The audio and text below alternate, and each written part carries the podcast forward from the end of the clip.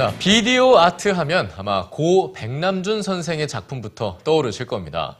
그의 대표작을 비롯해서 천구백육십 년대에서 팔십 년대까지 이 초기 비디오 아트 작품들을 만나볼 수 있는 전시회가 열리고 있는데요. 네, 독일과 레바논을 거쳐 아시아에서는 처음으로 열리는 의미 있는 전시인데요.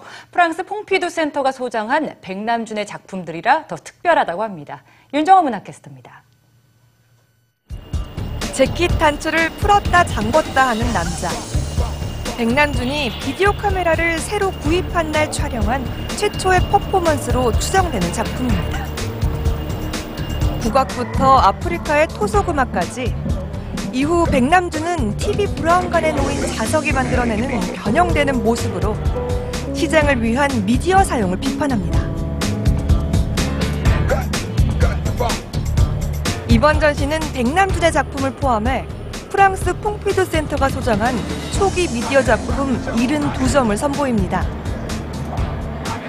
작가들이 자신들의 퍼포먼스를 이른바 셀프 촬영을 통해 표현했던 작품부터 다른 기술을 이용한 실험적인 작품까지 만나볼 수 있습니다. 미디어 아트를 어떻게 감상을 하면 좋을까요? 어, 미디어 아트는 사실은 종류가 너무 다양해서 뭐 이렇게 봐라 저렇게 봐라 말씀드리기 어렵지요.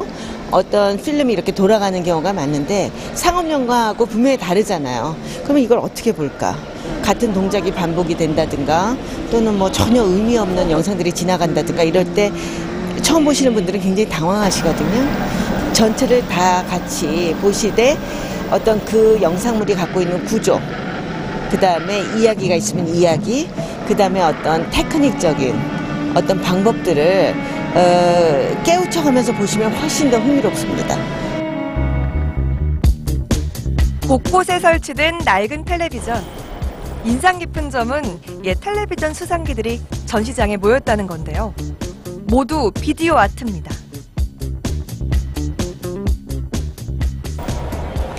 이렇게 편안하게 소파에 앉아서 작품을 감상할 수 있는 점도 재밌는데요. 이번 전시는 티비가 보급되던 시절 거실의 모습을 그대로 재현했습니다.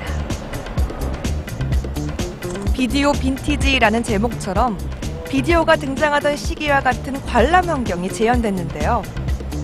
자아성찰부터 현대 자본주의의 비판까지 다양한 주제를 다루고 있습니다.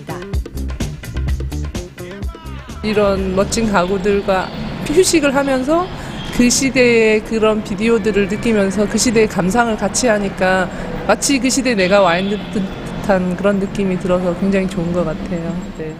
유튜브를 통해서만 접했던 작품들을 실제로 보니까 정말 신기하고 이렇게 빈티지하게 꾸며놨는데도 현대적으로 느껴졌던 것 같아요. 육십, 칠십 년대에는 뉴미디어로 불리던 텔레비전. 이제 예술 작품의 매개체로 색다른 볼거리를 제공하고 있습니다. 문화공감 윤정원입니다.